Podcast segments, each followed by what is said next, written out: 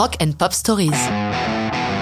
Evanescence, Bring Me to Life, deux mille trois. L'histoire de cette chanson démarre plusieurs années avant que ce groupe de l'Arkansas ne fasse parler de lui. Assez curieusement, à leur début, Evanescence est considéré comme un groupe chrétien, bien que les fondateurs, Ben Moody et Emily, s'en défendent. C'est Emily, chanteuse d'Evanescence, qui a l'idée de Bring Me to Life à la suite d'une rencontre troublante. À cette période de sa vie, Amy est mal dans ses baskets. Elle ne vit pas une relation amoureuse épanouissante. Or, un soir, un ami lui présente quelqu'un qu'elle n'a jamais vu, mais qui, lui, voit en elle immédiatement. Alors qu'ils s'installent à une table, ce parfait inconnu la regarde et lui demande « Es-tu heureuse ?» Cette question posée brusquement la trouble profondément. Elle a l'impression qu'il a lu au fond de son âme comme dans un livre. Elle ne peut que bredouiller quelques mots, mais tout au long de la soirée et les jours qui suivent, le regard si aiguisé de cet homme lui donne l'impression de revenir à la vie, en anglais « Bring me to life ». Quelques années plus tard, l'inconnu qui s'appelle Josh Hartzler deviendra son mari. Mais nous n'en sommes pas là, elle écrit la chanson en compagnie de son alter ego Ben Moody et du clavier David Hodges. Ils viennent enfin de signer sur un label national pour leur premier album, donc Bring Me to Life va être la pierre angulaire.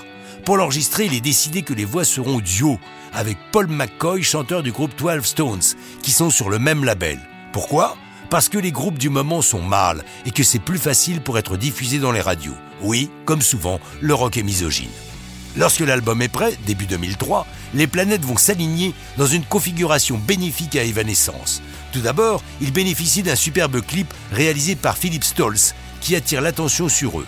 Mais surtout, deux de leurs chansons sont choisies pour la bande originale du premier film Daredevil et Bring Me to Life illustre une scène clé lorsqu'Electra, interprétée par Jennifer Garner, s'apprête à trucider Ben Affleck qui incarne Daredevil.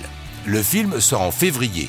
L'album d'Evanescence paraît un mois plus tard et le single Bring Me to Life le vingt-deux avril deux mille trois. C'est un raz-de-marée. La chanson atteint le top cinq américain, se classe numéro un en Grande-Bretagne et fait le tour de la planète.